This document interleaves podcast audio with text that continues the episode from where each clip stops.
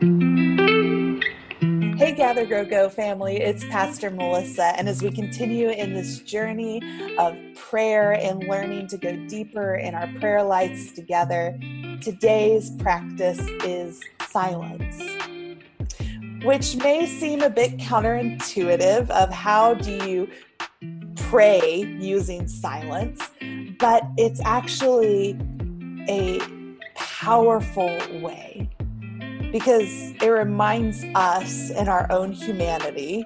Um, I am someone who loves to hear my own voice speak, but God has decided and desired to be in relationship with me. And that's something worth listening to. And the way that I love to practice silence, I use the story of Mother Teresa as my basis for it. There's a story of a um, young journalist who went to see Mother Teresa to ask her about her prayer life so he could write an article on it. And he asked Mother Teresa, What do you pray when you pray to God? What do you say? Mother Teresa just kind of shrugged and said, Not much. And so the young man thought, Oh, it's Mother Teresa. I have the perfect question. Okay, then, what does God say to you? And she shrugged and she said, Not much. And I think that's a powerful example of what happens in practicing silence as prayer is we're not expecting anything from God other than God to be present with us.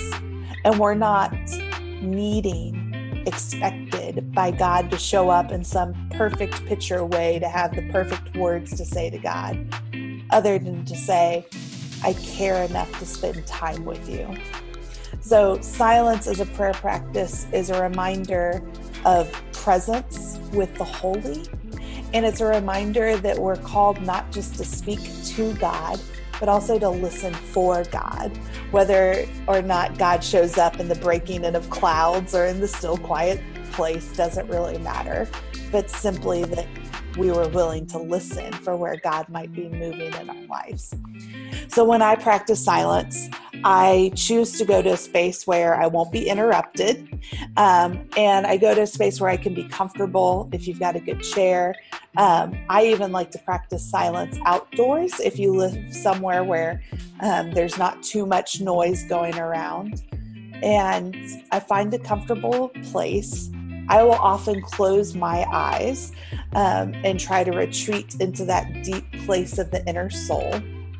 And I'll set a timer not every time, but most times. Um, and sometimes I'll set that min- that timer for simply two minutes. Because uh, believe it or not, if you haven't practiced silence before, two minutes of silence can feel like an eternity. Um, and when I'm practicing silence regularly, I'll practice it for 10 minutes at a time. That's it. Simply going to be present with my God for two to 10 minutes once a day. And in that, I'm communicating to God, all I want is to be around your presence. And the theological thing that happens for me when I practice this silence is one, it reminds me to be silent in other places, to listen for the voice that isn't speaking up. And it also reminds me to know that feeling of what that presence of God is like so that I don't miss it when I go about busyness of my days.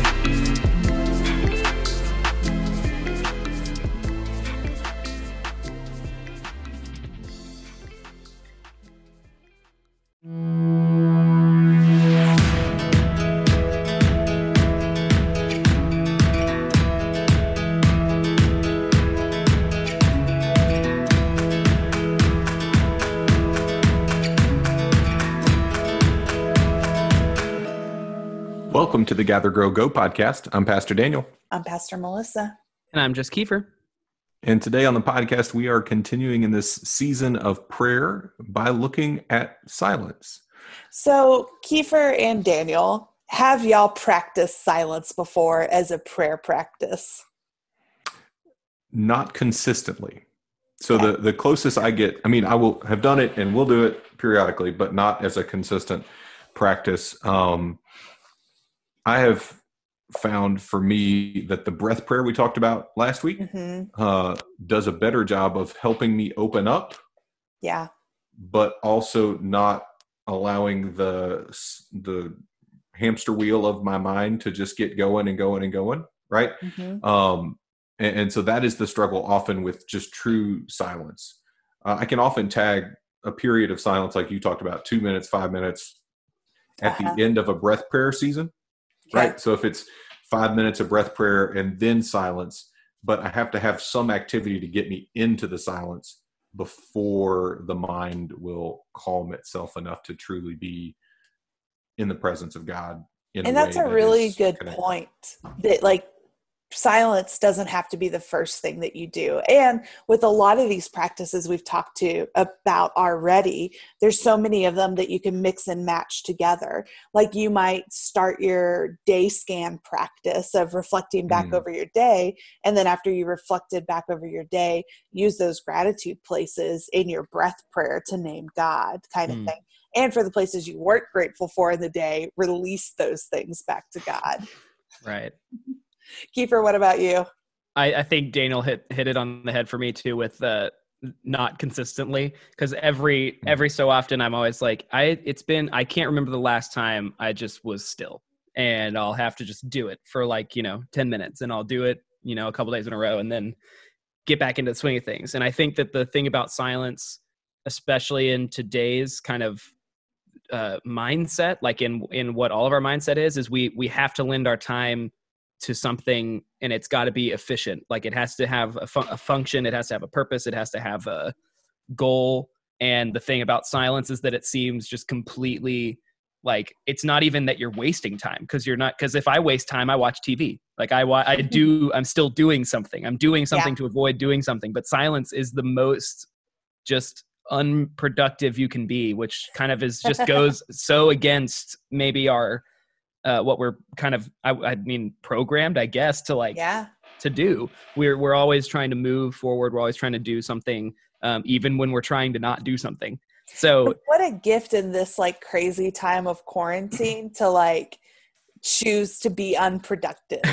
right yeah it's a it's a bit it's still like i've i've even practiced it before and then afterwards been like that was pointless like i've i've i Mm. did like i didn't totally did not get the pur- purpose for i'll admit that it's like i i'll do it and then go i mean yeah i feel i feel good i feel maybe more in touch with this moment but also i'm you know 10 more minutes behind than i could have been you know for Mhm. for this thing that i want to do today or you know and it's it's easy to um to just fall right back into this to into the swing of things and and lose the presence that you gain from from doing it um that only happened like once or twice where i was actually just angry like afterwards i was like huh i could have just been meaningless, meaningless. Life Right. is meaningless.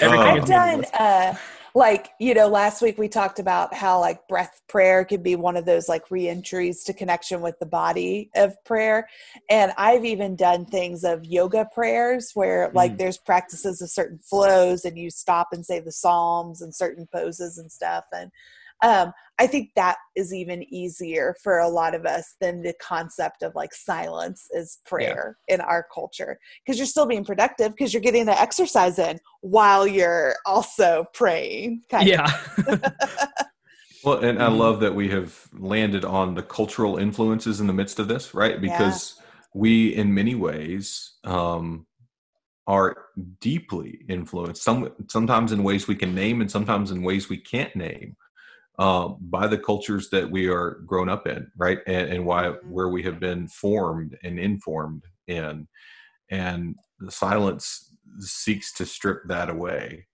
Uh, but but often, as Mother Teresa said, right? What does God say to you? Not much, yep.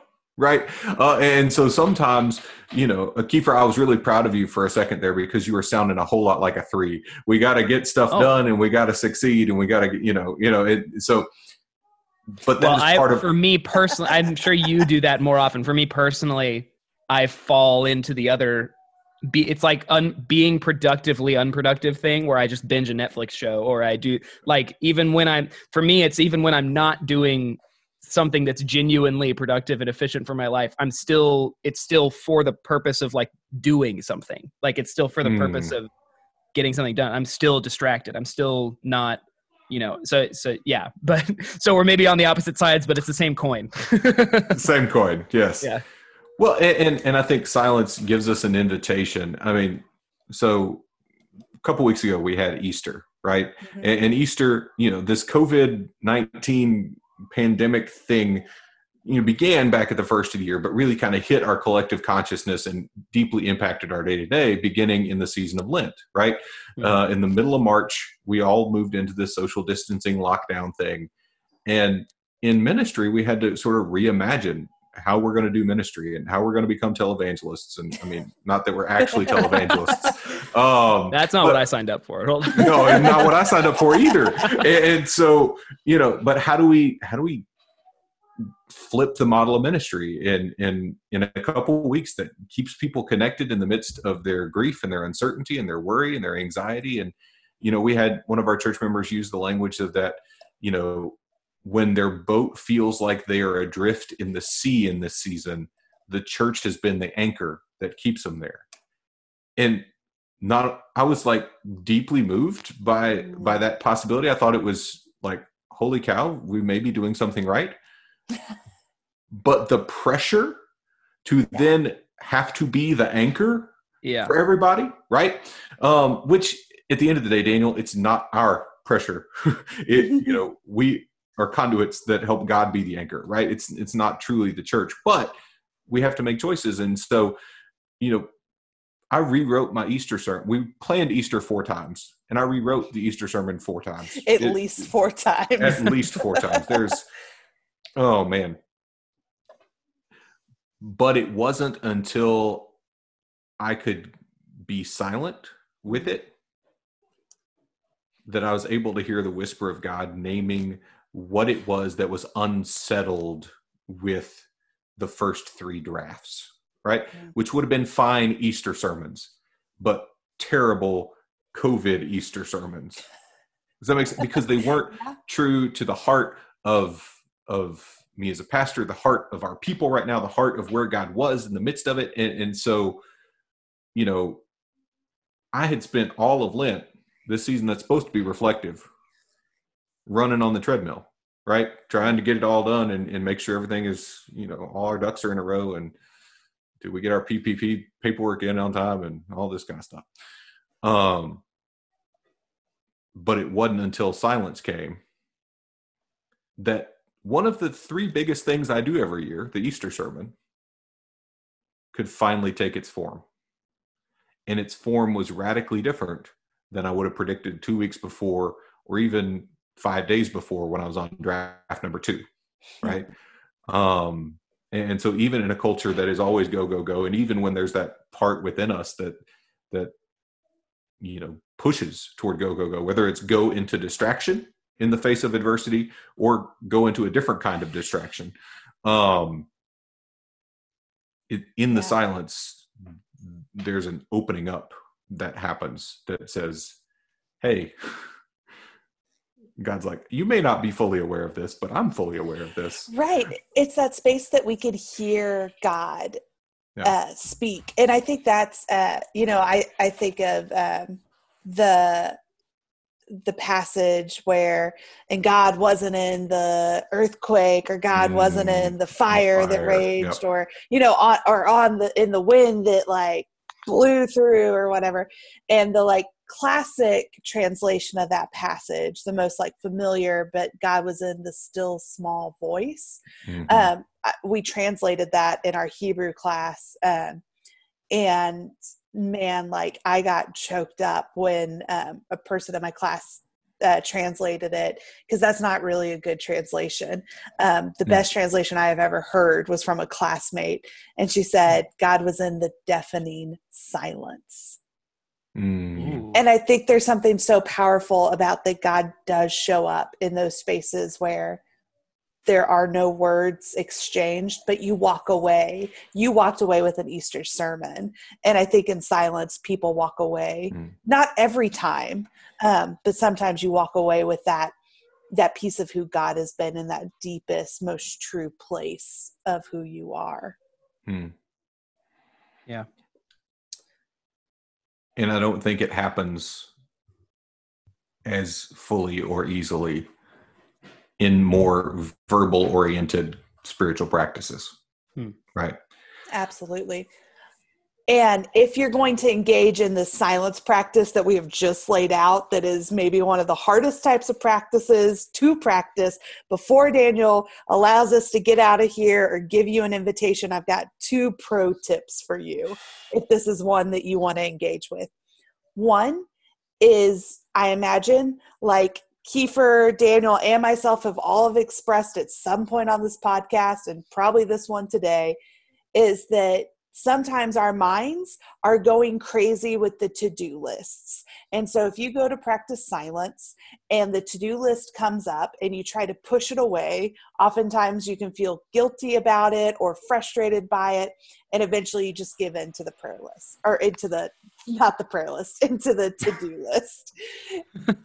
but instead, if those thoughts come in your mind of i need to do laundry i need to do this at 2 p.m whatever it may be treat them like the clouds of the sky. Acknowledge that they are there and just like the clouds of the sky you can't hold on to them you can't control them. You simply acknowledge that they're there and you let them pass by so give yourself that grace especially in the early practices because the thoughts will come and the second is is to know that when I close my eyes to go somewhere to retreat away, I visualize a space for me that is holy. So if there's a holy space that you can go to, that you can paint in your mind's eye to sit and be present with God in, know that God will meet with you there. You don't just have to go to the blackness of the great unknowing of your mind to meet with God. So those are my two pro tips. Thank you for joining us today on the Gather Grow Go podcast. I'm Pastor Daniel. I'm Pastor Melissa. And I'm just Kiefer. Your invitation is to embrace this silence and, see if you can open your spirit and your soul to, to hear from God, even when it may feel like God's not saying much. Uh, my pro tip is to embrace white noise. It's okay. Uh, if you need rainymood.com to have thunderstorms going in the background to kind of wash out the distractions, go for it. Because really, it's it's about stilling your mind, not as, nearly as much as your ears. So embrace silence. Practice it two minutes at a time, and, and, and be okay with two minutes feeling like a century. It is okay. Try it two minutes at a time. And then, if you find yourself next Monday having practiced six days of two minutes at a time, getting ready for whatever our next prayer practice is going to be next week, maybe even try to go to 10 and just see. Go to 10 with no judgment, with no grouchiness towards yourself, but just go. Go to that beautiful, holy place where God is waiting for you. And see where God meets you. And now that you and- have heard our pro tips and received your invitation to grow, we have a blessing for the journey that Kiefer is going to do right now. I I don't know Amen. this. I can't bless. That blessing in silence was for you. Go in peace. Amen. See you next week. Oh my gosh. That's perfect. you can't do that to me. What the heck?